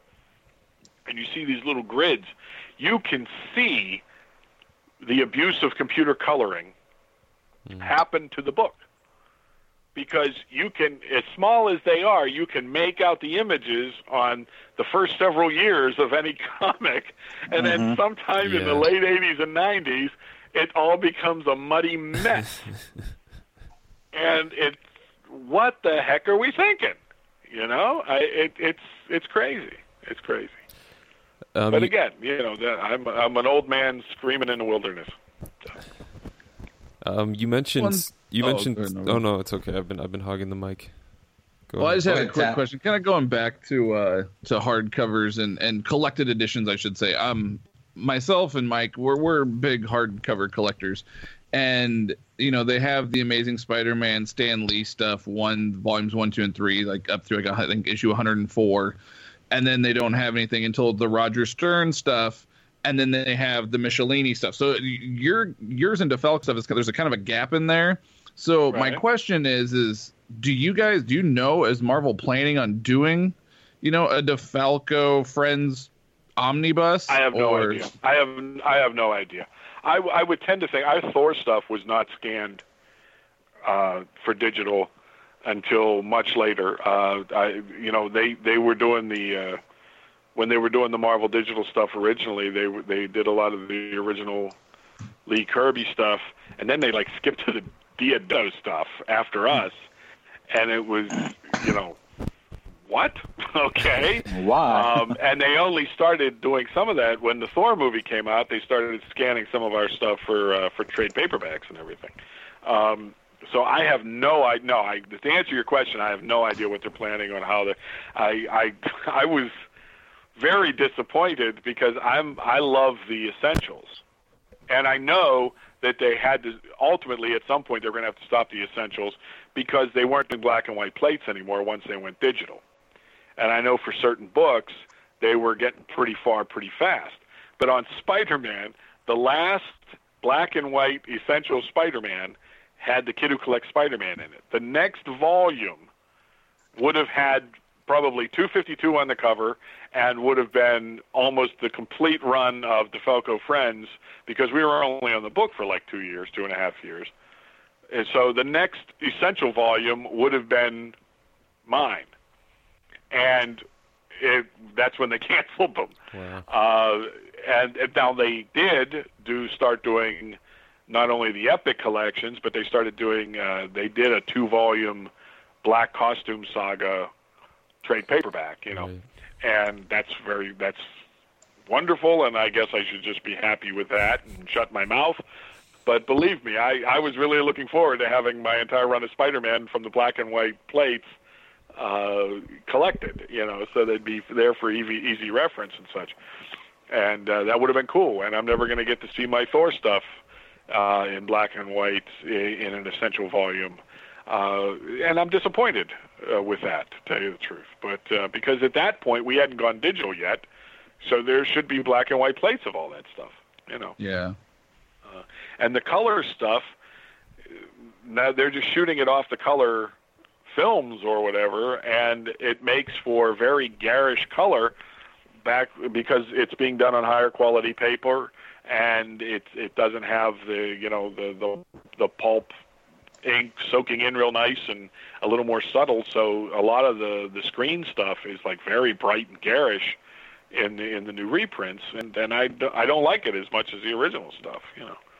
So uh you know I I'm glad that it's staying in circulation. I don't know to what degree as far as hardcovers or anything that I you know I don't foresee I mean, I'm really glad when they were doing those visionary trade paperbacks, and they and Roger Stern got one, and you know, a lot of people who really, really deserve to be recognized got a lot of that stuff. Uh, I don't believe they ever did one for DeFalco. I, I believe he deserves one, and and it may be because we were only on Spider-Man for, you know, for two and a half years. I don't know, but uh, you know, I yeah, we're just we we, we like I said, we got we, we took the long way around to anything approaching legend status because we just showed up every month. I mean, you you get to be a legend just by showing up and being a part of people's reading habits and being a part of somebody's childhood and being a part of somebody's memory, which is worth its weight in gold. It's a it's a wonderful, wonderful thing, and it's very touching and and uh, I'm very humbled and flattered by that, as I said before. But uh, you know, I, that's it. We showed up. We showed up and we told some stories, and it, it's it's enough that people enjoyed them. Well, we greatly appreciate it. That's Oh, for yeah. sure. Yo, Um, and I thank you for that. one of the last questions that I have is uh, in regards to your Superman run um, in the 90s. Superman in the 90s was primarily known for his mullet. And so I guess I got my, my question for you is drawing Superman one as well. It, was that something that like you had to kind of follow suit with because that's what everybody else was doing, or was it like a thing Oh, where it's like this is the style and I guess we'll just roll with it? No, he had the mullet when he came when he came back from uh, from the dead. He had the mullet, so that was from before I was there. He still had it when I got there. He cut it during the time I was there. What was interesting is that the decision for him to cut his hair uh, was somehow last minute, or I don't know what the decision making process was. But there was uh, one of my issues. He was penciled with the mullet and he was inked with the mullet, and then they had to go in and correct the artwork and cut his hair. So, I, with with the way those books were coordinated, I don't know why that happened. I don't know how that happened. I don't know what the backstory was on that, but it was the issue that guest starred the Legion that uh, he he he got a haircut sometime in production. You know, I mean, and I was like, okay, so we're not drawing long hair anymore. I'm fine with that too. You know, uh, I didn't hate it, but it it I understand why it stands out. You know, uh, Yeah. Eric Masterson had a had a mullet, uh, mostly because I I had one for the very very brief time they were actually in style.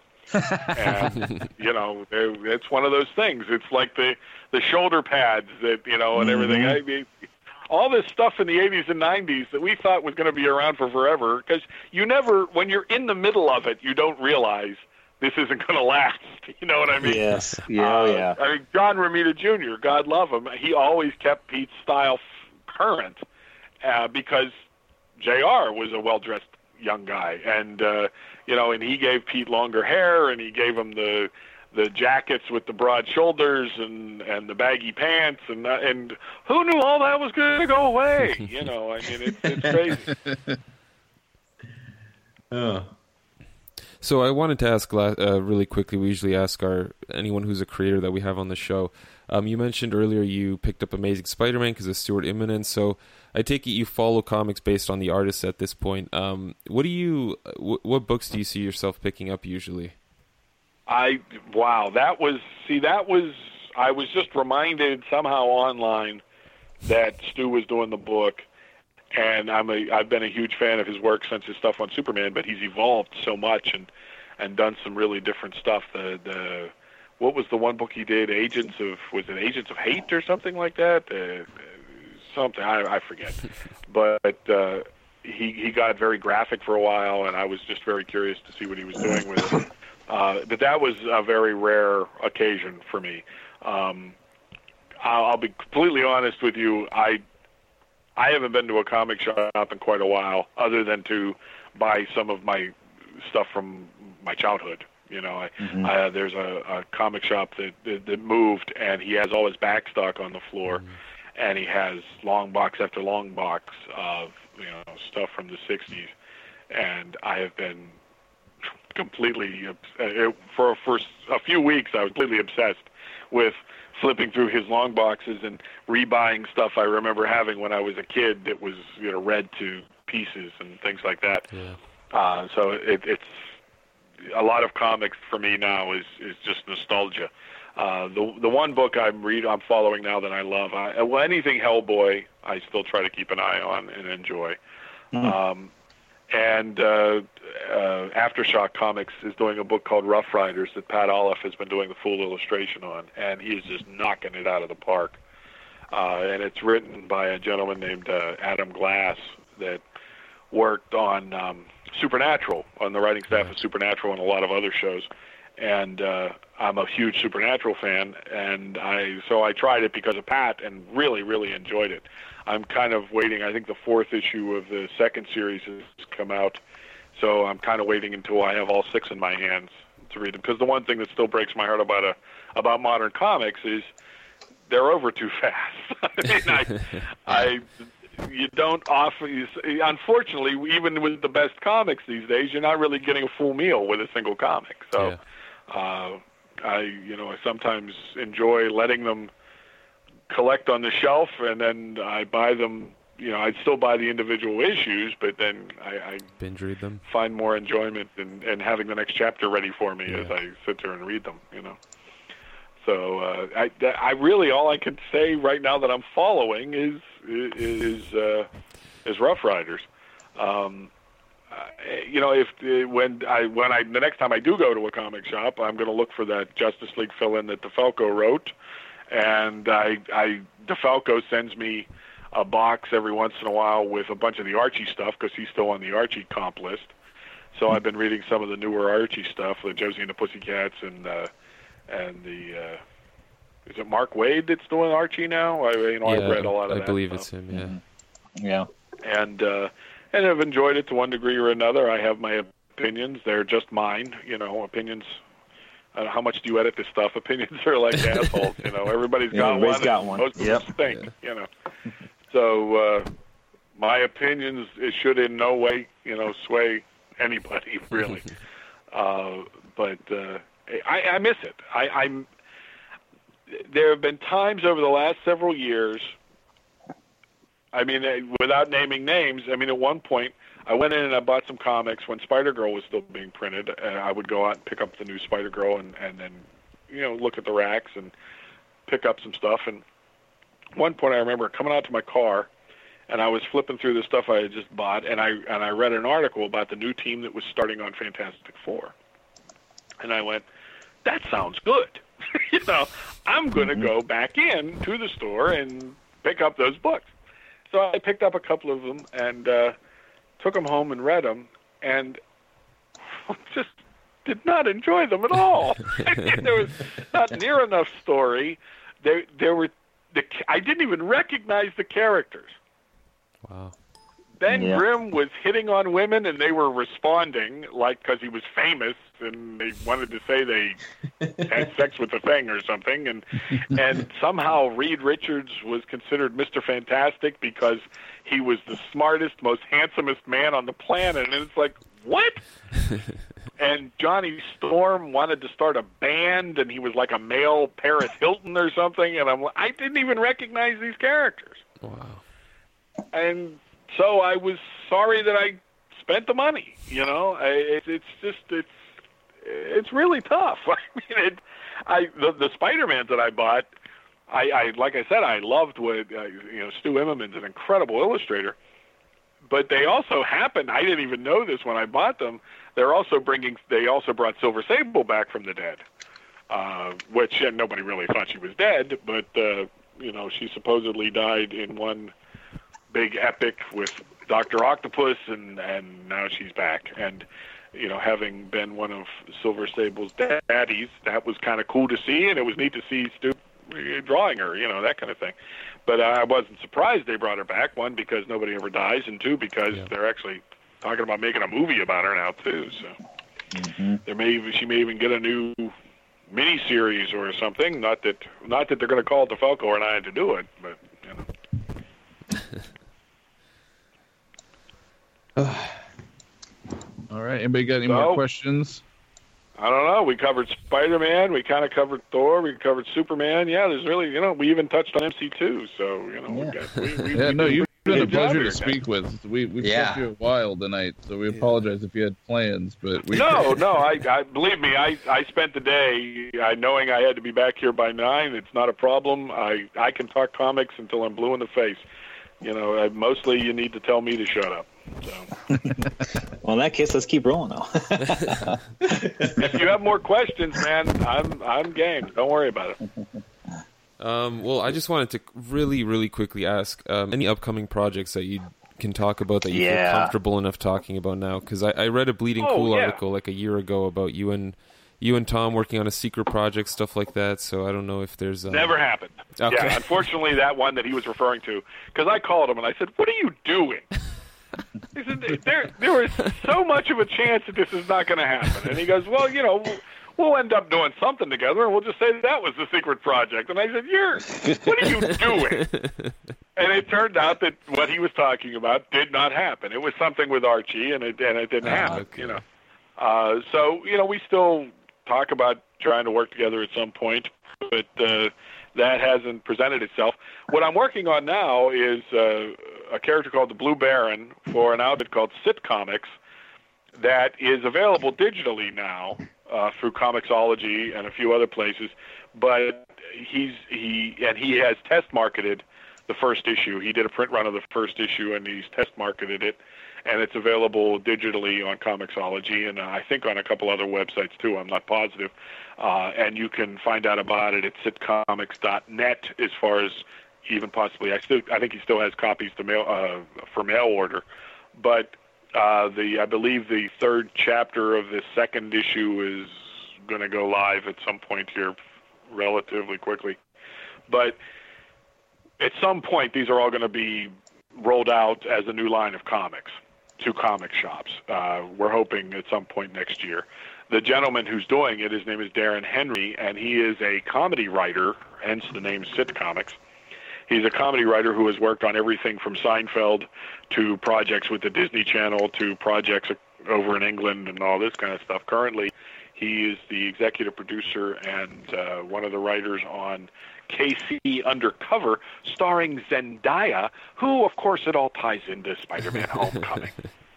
But uh, he's been working on that, and they're doing another season of that. But uh, you know, he is on- on the side. He's his own little Stan Lee writing all these different books. Uh, some of them are humor books.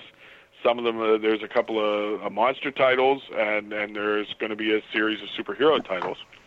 And uh, he latched onto me because he tried to hire Sal Buscema to pencil his book. He's a huge child of the '70s, and he wants to do very, you know, uh, all audiences type of stuff.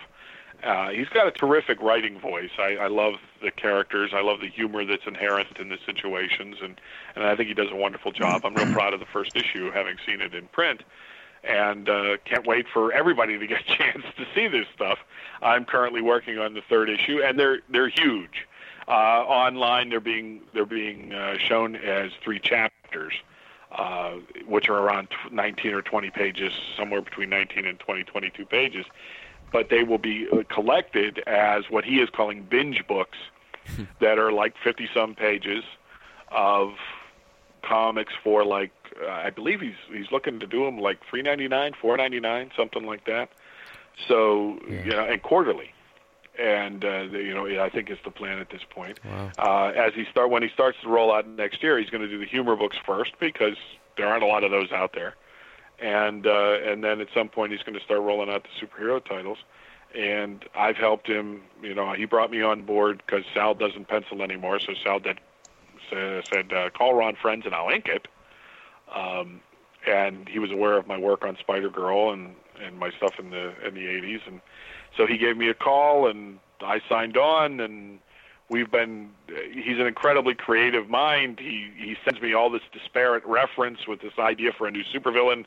And it's a wonderful exercise for me to take all that reference and to bring it all together and get it to gel as a character. And and uh so he's wildly creative and he has a very you know fresh voice and and uh, I've been very happy with the work and can't wait for everybody to see it but uh it may still be a little bit of a wait but when we do start rolling out, it's not going to be, you know, haphazard and everything. He's waiting to have a lot of stuff in the can so he can roll it out in a sane way that people can enjoy. Yeah. So that's that's taking up a lot of my time at this point. Plus, I, I do a lot of commissions and everything. I, I still occasionally will do, you know, like we, we were asked to do the Spider Girl backups for Spider Island, and that was a lot of fun. I did a backup for uh, or a, a fill-in an inventory for the Flash that I don't know where when it's going to see print because it was one of these situations where, of course, an inventory should be given to some inker that's not working on a regular book, so it can be done and sitting in the drawer waiting to be used. It was written by DeFalco, and uh, and I penciled it, and but apparently Danny Miki, who is like currently working on a lot of high-profile yeah. projects, he saw the pencils and I'm flattered that he wanted to ink it, but you know he's taking a while to ink it because he has other projects that are taking precedent. So we've kind of defeated the purpose of it being an inventory, and I don't know when it might see print. But it was it's a you know single issue story, uh, uh, done in one flash episode. That uh, it was a lot of fun. I I actually had when the new 52 started, I had gotten some work doing layouts for different projects for uh, for DC for some of the newer, younger guys.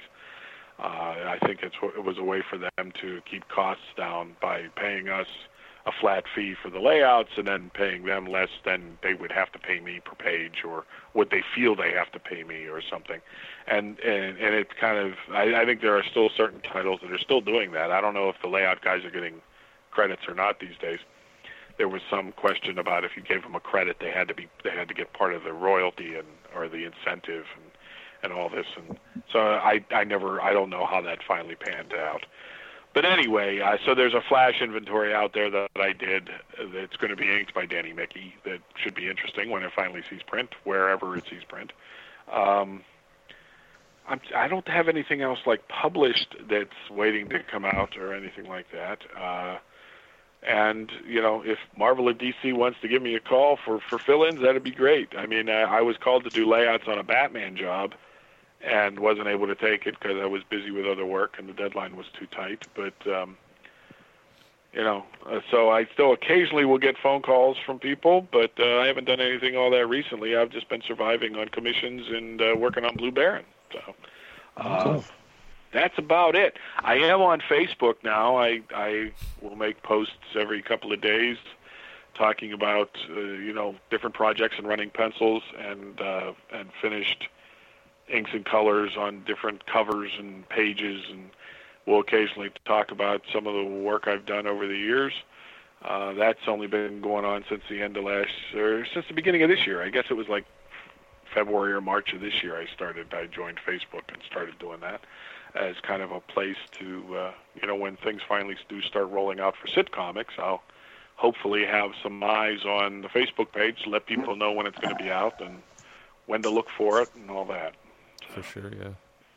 Very cool. But so I, that keeps that keeps you a little busier than I thought it would. Actually, you know, coming up with posts and posting things in the mornings and all Oh, that yeah. stuff. That's It just does. Facebook too. There's no uh, Yeah, Yeah. wait, so Twitter, Twitter, and Instagram, and all these other. Yeah. f- No, I, see, I, I'm, I resist embracing the uh, social media that much. I, I'm one of those guys that I'm just old enough that I walk around and I, I was at a, an outdoor car show today with a uh, with a dear friend, and the people that were walking around looking at their phones was just it still looks so ridiculous to me.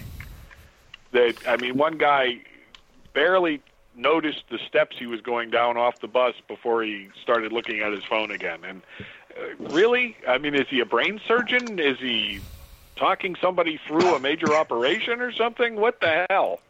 Mhm. So I that I don't get. But uh, I still have an old flip phone just for emergencies, you know, that kind of thing. So if, if I have a feeling Facebook is going to be it for me for the for the duration. So. keep it that way. It gets way too consuming. Just uh, we try to do it all with the social media and stuff, and that's just between the four of us. It's hard enough. So, props I to you for you. keeping it on Facebook. no, I hear you. I mean, I started out, you know, doing a couple of posts a day because it was new and exciting, and and then I, I I I told myself I'll try to get something fresh up, you know, every day.